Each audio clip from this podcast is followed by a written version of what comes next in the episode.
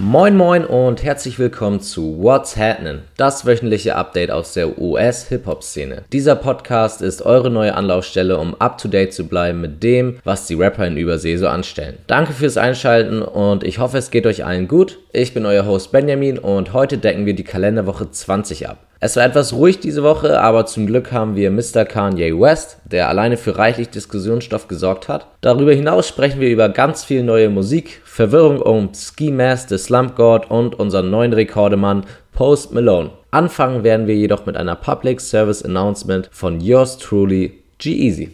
Viel Spaß!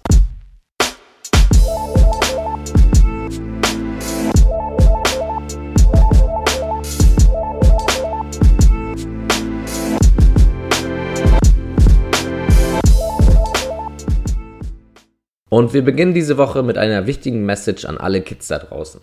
Keine Macht den Drogen. Neuestes Beispiel G-Easy. In der Nacht zu Donnerstag hat Easy in Schweden mit seiner Freundin Halsey und Sean Kingston, ja, das ist der Typ von Beautiful Girls, in einem Club gefeiert. Alles schön und gut, bis Easy, wie er mittlerweile selbst zugab, unter Drogeneinfluss einen Security Guard mehrfach ins Gesicht schlug. Die Polizei wurde gerufen, stellte Easy sicher und brachte ihn auf ihr Revier. Dort fanden sie dann in Easys Taschen 1,5 Gramm Kokain und, ein Drehbuchautor hätte es nicht besser schreiben können, einen aufgerollten 100-Dollar-Schein, auf den Kokainreste zu finden waren. Die Konsequenzen für seine Aktion halten sich jedoch in Grenzen. Er wird zwar wegen Körperverletzung und Drogenbesitzes angeklagt, was wohl auf Geldstrafen hinauslaufen wird, allerdings wird Easy nicht ins Gefängnis gehen müssen. Also nochmal an alle Kiddies da draußen, keine Macht den Drogen. Am Freitag kam auch wieder reichlich neue Musik raus. Zu viel, um alles zu covern, aber hier ein kurzer Überblick. Designer haute LOD ein Mixtape raus, genau wie Blockboy JB. Blockboy ist der Typ, der mit Drake Look Alive gemacht hat und jetzt mit Simi sein erstes Tape seit dem Hit rausgebracht hat. Und für die Leute, die nicht so auf die Soundcloud Wave stehen, gab es auch was. Royster 59 hat sein Album Book of Ryan rausgebracht. Echter Rap mit Features von unter anderem Eminem, J. Cole, Logic und Pusha T. Zwei Releases möchte ich dann doch noch ein wenig mehr Aufmerksamkeit schenken. Zuerst haben wir von Travis Scott die erste Single aus seinem lang erwarteten dritten Studioalbum Astroworld bekommen. Watch heißt der Track und ist von Lil Uzi und Kanye West gefeatured. Das ist auch der Track, von dem Kanye letzte Woche getwittert hat, dass Travis ihn bald droppen soll. Gesagt, getan und ich finde hier vor allem die Chemie zwischen Uzi und Kanye sehr nice. Und das zweite größere Release ist das dritte Album von Ray Sremmerd und das hat es in sich. 27 Songs sind auf dem Album Shram zu finden. Bin mir ein bisschen unsicher, wie das Album jetzt heißt. Also es wird Shram mit einer 3 statt dem E geschrieben. Und in einem Interview haben sie aber immer von Shram Live 3 gesprochen. Also ich bin mir nicht ganz sicher, Shram oder Shram Live 3, aber wenn ihr Ray Sremmerd googelt, werdet ihr es wohl finden. Auf jeden Fall zurück zum Album. Im ersten Moment denkt man an eine Überflutung aller Migos mit Culture 2 und Drake mit seiner More Life Playlist. Aber wie Ray Sremmerd die 27 Songs zusammenstellen, finde ich ganz interessant. Das Album ist in drei eigene Alben geteilt. Das erste heißt Sram von Ray Sremmerd, also beiden Brüdern. Das zweite nennt sich Swaycation und ist von Swaley. Und das dritte ist Jim Tro von Slim Jimmy. Musikalisch unterscheiden sie sich auch. So ist Sways Style eher ruhiger, RB-isch mit viel Gesang und bei Jimmy hört man deutlich mehr Trap-Beats. Letztendlich hat, hat man sich dann doch wohl an Culture 2 und More Life orientiert. Man soll sich aus den 27 Songs seine eigene kleine Ray Swimmer Playlist zusammenstellen. Und das ist auch durchaus möglich. 5 bis 10 gute Tracks wird wohl jeder Fan unter den 27 Songs finden. Bei Features von Future, The Weeknd, Travis Scott, Juicy J, Young Thug und Pharrell wäre alles andere aber auch eine Enttäuschung. Wobei ich finde, dass die beiden lange nicht mehr so interessant sind wie zu ihrem ersten Swam Live Album. Kleine Randnotiz. Irgendwie hoffe ich jetzt, dass Migos die Idee kopieren und sogar ein Quadruple-Album erstellen. Also ein Migos-Album und dann noch ein Solo-Album von jedem der drei Künstler. Vielleicht könnte man so mal herausfinden, wer die wirkliche Nummer 1 von Migos ist. Der Rapper mit den wohl besten Namen im Game, Ski Mask the Slump God, sollte eigentlich auch am Freitag seine EP Beware the Book of Eli releasen, aber nach einem Streit mit seinem Manager postet er es am Montag einfach selbst auf Soundcloud. Zu den Hintergründen. Laut Ski wusste sein Manager, dass er ihn feuern wird, sobald das Tape draußen ist. Und deswegen soll der Manager das Tape etliche Male nach hinten gepusht haben. Jetzt ist das Tape draußen und Ski ließ verlauten, dass er seinen Manager direkt feuerte. Das ist konsequent auf jeden Fall. Trotzdem wurde Beware the Book of Eli wieder von Soundcloud runtergenommen. Der Grund, Anwälte müssten sich noch um ein paar Angelegenheiten kümmern. Und so müssen wir uns noch bis zum 11. Mai gedulden, bis es dann endlich, hoffentlich wirklich draußen ist. Insgesamt denke ich, dass die ganze Sache ein gelungener PR-Stand war, aber sei es drum. Bis zum 11. Mai ist noch genug Zeit, seine alten Songs zu ballern und als kleine Randnotiz, auf dem Splash wird Ski auch am Start sein und das ist eines meiner vorgemerkten Highlights. Ich hatte es letzte Woche schon angedeutet. Post Malones Beerbongs and Bentleys ist kommerziell ein voller Erfolg. Nachdem es innerhalb der ersten 12 Stunden Platinum-Status erreichte, liegen jetzt die ersten Schätzungen der chartrelevanten Verkaufs- und Streaming-Zahlen vor. Und die sind nicht weniger imposant. Das Album soll bis zu 450.000 Units verkauft haben, wovon 175.000 traditionelle Album-Sales sind. Nicht nur, dass Post damit auf Platz 1 der Billboard-Charts geht, damit würde Post nämlich auch die beste Einstiegswoche 2018 haben. Damit dann auch gleichzeitig J. Cole nach nur einer Woche direkt wieder vom Thron schubsen. Und eine weitere Zahl, Schrägstrich Rekord, möchte ich euch auch noch liefern. Einfach mal, um zu zeigen, in welchen Dimensionen Post und die Rapper allgemein sich bewegen. In den sieben Tagen nach dem Album-Release wurden Posts Songs mehr als 400 Millionen, ja, 400 Millionen Mal gestreamt. Das lasse ich einfach mal so stehen.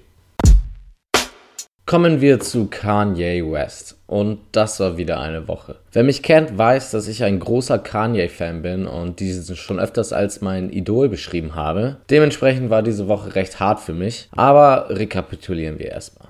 Kanye bläste uns mit zwei Interviews, die unterschiedlicher nicht hätten sein können.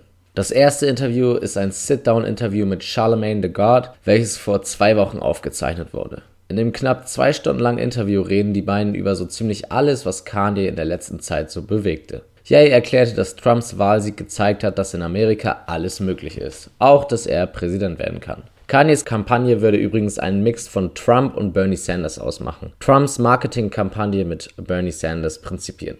Er redet über seinen Krankenhausaufenthalt und dass diese Zeit das erste Mal war, dass Kanye West sein Selbstbewusstsein verlor. Trotzdem sieht er seinen mentalen Breakdown nicht als solchen, sondern eher als Breakthrough, den er gebraucht hat, um wieder zu sich zu finden.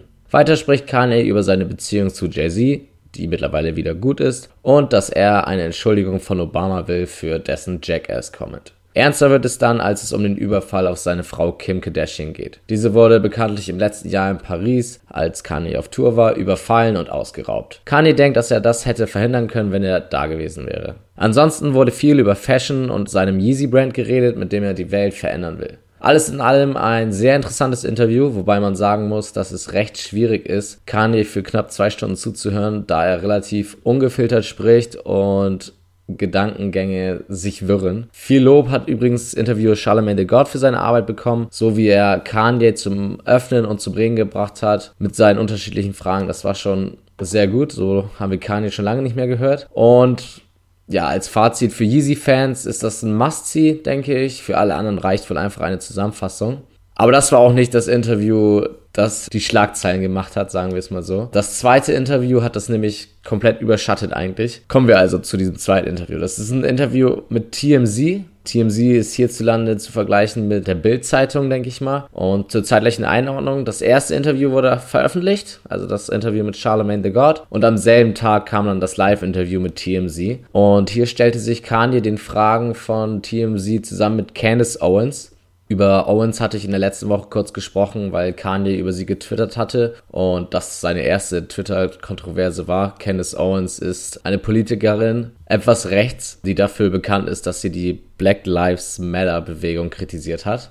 Und auch in diesem Interview wurde viel gesprochen. Kanye wurde für rund eine halbe Stunde befragt. Letztendlich machten aber nur zwei kleine Clips die Runde und der erste Clip war ein Clip, in dem Kanye zugab, dass er von Medikamenten abhängig war. Der Grund sei laut Kanye, dass er sich, um den Medien zu gefallen, Fett absaugen ließ und danach süchtig geworden war. Das führte er zurück auf seinen Stiefbruder Rob Kardashian, der ordentlich zugenommen hatte und TMZ oder allgemein die Medien daraus eine Story gemacht haben, dass er zu dick geworden ist und das wollte Kanye nicht erleben und deswegen hat er sich Fett absaugen lassen und wurde letztendlich deswegen abhängig. Und der zweite Clip entfachte dann eine völlig neue Debatte. Der Grund, Kanye sagte im Wortlaut, When you hear about slavery for 400 years, for 400 years, that sounds like a choice. Er sagt also, dass die Sklaven sich damals freiwillig versklaven ließen. Einer von TMZs Reportern konfrontierte ihn da direkt darauf und es entstand eine kleine Diskussion zwischen den beiden. Viel größer war die Wirkung aber auch außerhalb der TMZ-Wände. Wer dachte, dass der Make America Great Again Hut, den Kanye letzte Woche aufhat, schon eine Supercow war, der lag eindeutig falsch, denn so ziemlich jede Person, nicht nur aus der Musikszene, distanzierte sich von Kanye und stempelte ihn und seine Slavery-Kommentare als crazy ab. Meek Mill, Chris Brown und The Game rechneten über Social Media Kanäle mit Kanye ab. Die Gang der Crips gab ein Statement ab, dass Kanye beim nächsten Mal, wenn er gesehen wird von denen, eine Tracht Prügel kassieren soll. Eine Radiostation in Detroit rief den Hashtag Mood Kanye aus und boykottiert ab jetzt seine Musik. Und eine Petition ist im Umlauf, die Adidas dazu aufruft, sich von Kanye zu trennen. Ja, das war ein Auszug aus dem Backlash, aus dem negativen Backlash, den es für Kanye gab. Und ohne Kanye jetzt zu sehr in Schutz zu nehmen, viele Media-Outlets haben den Satz vergessen, den Kanye an den eben genannten angefügt hat. You were there for 400 years and it's all of your. It's like we are mentally imprisoned. Und im ganzen Interview führt er diesen Gedanken auch aus. Kanye ist der Meinung, dass wir heutzutage durch die Medien und allgemein durch unsere Gesellschaft sehr eingeschränkt sind. Seinen angepriesenen freien Thought oder Free Thought, also freien Gedanken, freies Denken, dass wir das einfach nicht mehr haben dürfen. Grund hierfür ist, dass wir Angst haben, nicht akzeptiert zu werden. Das ganze TMZ-Interview wurde erst später veröffentlicht und wer TMZ kennt, weiß, dass sie natürlich erstmal die Sensation suchen und die hat Kanye natürlich mit den zwei Aussagen geliefert. Trotzdem ignorieren viele das ganze Interview, welches Kanyes Standpunkt noch ein wenig deutlicher macht. Hier erklärt er dann auch, warum er den Trump-Hut aufgesetzt hatte. In unserer Gesellschaft steht der Hut für etwas Negatives. Allgemein Trump als Präsident steht für etwas Schlechtes. Und Kanye wollte das umdenken und dass er den Hut trug, hatte keinen politischen Hintergrund. Kanye trug den Hut, weil er für ihn aussagt, dass in Amerika alles möglich ist. Selbst dass jemand wie Trump oder halt Kanye selber Präsident werden kann. Auch erklärt er in dem Interview, warum er alle liebt seine neue Philosophie. Er ist der Meinung, dass wir es zu lange mit Hass versucht haben und nichts erreicht haben und jetzt müssen wir es mit Liebe versuchen, denn Love conquers all. Er nennt als Beispiel Südkorea und Nordkorea, dass sie jetzt aufeinander zugekommen sind und alle ein bisschen mehr mit Liebe arbeiten, dann, dann klappt das auch. Das war so ein bisschen seine Theorie. Und ja, so ziemlich jeder hat von Kanyes Aussagen gehört. Die meisten davon denken sicherlich jetzt negativ von ihm, aber auch nur, weil die Medien darauf abzielen, indem sie nur die kontroversen Aussagen verbreiten. Wie gesagt, ich will Kanye nicht zu sehr in Schutz nehmen, aber vor allem bei jemandem wie ihm, der schon immer Probleme damit hatte, seine Gedanken in die richtigen Worte zu verpacken, ist das natürlich ein gefundenes Fressen für die Medien. Kanye selbst fand das TMZ-Interview übrigens einen vollen Erfolg. Unglaublich, wenn man bedenkt, was es für negative Rückmeldungen gab. Aber das bringt uns zu unserem nächsten Punkt. Im Internet kursiert nämlich eine Theorie, dass Kanye sich gerade in einem Akt der Performance-Kunst befindet. Es ist alles ein bisschen Verschwörungstheorie-mäßig und sehr mit Vorsicht zu genießen. Aber es gibt viele Hinweise darauf. Sein Twitter-Account scheint diese zu geben. Kanye hat nämlich Bilder vom deutschen Künstler Joseph Beuys gepostet, der ja, wie wir alle wissen natürlich, Aktionskünstler ist und sich mal drei Tage lang mit einem Kojoten eingeschlossen hat. Der Kojote stand hierbei für etwas Negatives, das durch ein Zusammenleben oder schrägstrich auseinandersetzen mit diesem Problem in ein positives Licht gerückt werden sollte. Der Akt endete mit einer Umarmung des Kojoten. Kanye scheint diese Vorstellung auf eine neue Art neu zu interpretieren. Die Interviews und Twitter sind der Raum, in dem Kanye agiert und hier versucht er die Bedeutung von negativ belasteten Dingen oder die unsere Gesellschaft negativ sieht, wie zum Beispiel dem Magerhut, umzukehren. Der Thread findet einige weitere Hinweise in Kanyes Twitter-Timeline, aber das war jetzt nur für das kurze Verständnis. Ob das Ganze wirklich so ist, weiß wahrscheinlich nur Kanye selbst. Und ob wir das jemals erfahren werden, weiß man natürlich auch nicht. Aber ob die Bilder von Boys zufällig gepostet wurden, glaube ich persönlich nicht. Letztendlich dürfte das aber erstmal die letzte Kontroverse um Yeezy gewesen sein, denn nach seinem TMZ-Interview ist er nach Wyoming zurückgekehrt, um seine Alben fertigzustellen. Und auch auf Twitter wurden seine Kommentare weniger, sodass man jetzt schon sagen kann, dass das wahrscheinlich die letzte Phase seiner Promo-Phase war und er sich jetzt auf das Musikmachen konzentriert und dann hoffentlich möglichst viele Menschen für ihn das Album anhören wollen.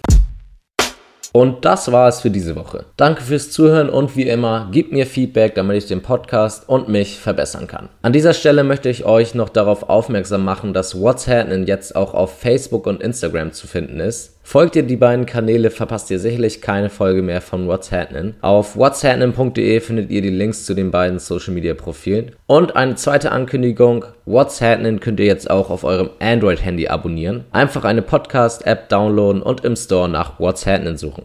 Viele Infos zum Schluss nochmal. Jetzt komme ich zu meiner kleinen Tradition, am Ende nochmal eine Kleinigkeit von mir zu erzählen, etwas Persönliches. Diese Woche bin ich mit meinem Podcast an die Öffentlichkeit gegangen und habe ihn publik gemacht. Ich hatte ein bisschen Schiss, was die Leute bzw. meine Freunde sagen werden, aber ich bekam nur positives Feedback zurück. Hab mich auf jeden Fall derbe gefreut und ich bin sehr motiviert, euch jetzt wöchentlich die volle Ladung What's Happening zu geben. Danke dafür auf jeden Fall und das war's jetzt wirklich. Also, reingehauen.